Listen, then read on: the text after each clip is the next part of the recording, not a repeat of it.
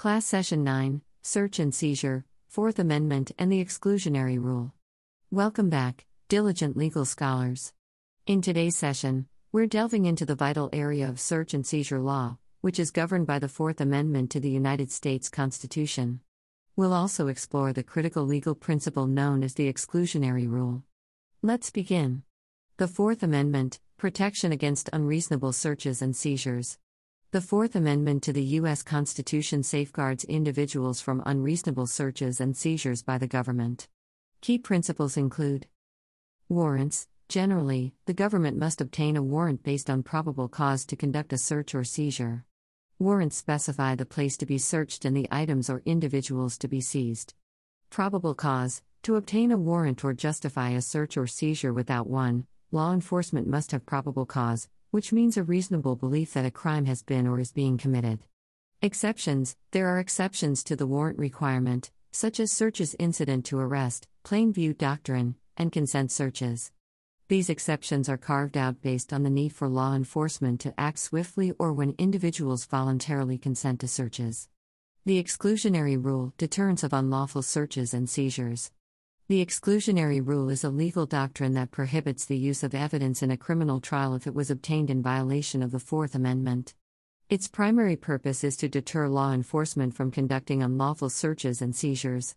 Key points include Fruit of the poisonous tree. The exclusionary rule extends to evidence derived from the initial illegal search or seizure, known as the fruit of the poisonous tree.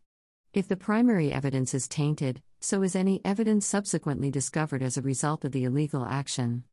Good faith exception evidence may not be excluded if law enforcement acted in good faith based on a warrant they believe to be valid, even if it later turns out to be defective.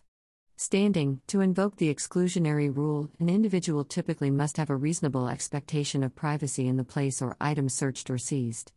Case study United States v. Johnson Application of the exclusionary rule. To illustrate the application of the exclusionary rule, let's examine United States v. Johnson. In this case, law enforcement conducted a search of the defendant's home without a warrant and discovered incriminating evidence. The defendant argues that the evidence should be excluded because the search violated the Fourth Amendment. Here, the court must determine whether the search was indeed unlawful and whether the evidence should be excluded as fruit of the poisonous tree. The case underscores the importance of upholding Fourth Amendment protections and the consequences for law enforcement when those rights are violated. Now for question number one How do law enforcement officers determine what constitutes probable cause for a search or seizure? Probable cause is typically determined by evaluating the totality of the circumstances. Law enforcement officers must have enough facts and evidence to reasonably believe that a crime has been committed or is being committed. This determination often involves reviewing available information, witness statements, physical evidence, and any other relevant factors. It's a critical step in obtaining a search warrant or justifying a warrantless search or seizure. Now for question number two Can the exclusionary rule be applied in civil cases, or is it limited to criminal cases? The exclusionary rule is primarily applied in criminal cases to deter unlawful searches and seizures by law enforcement. Its purpose is to protect individuals' Fourth Amendment rights in the context of criminal prosecutions.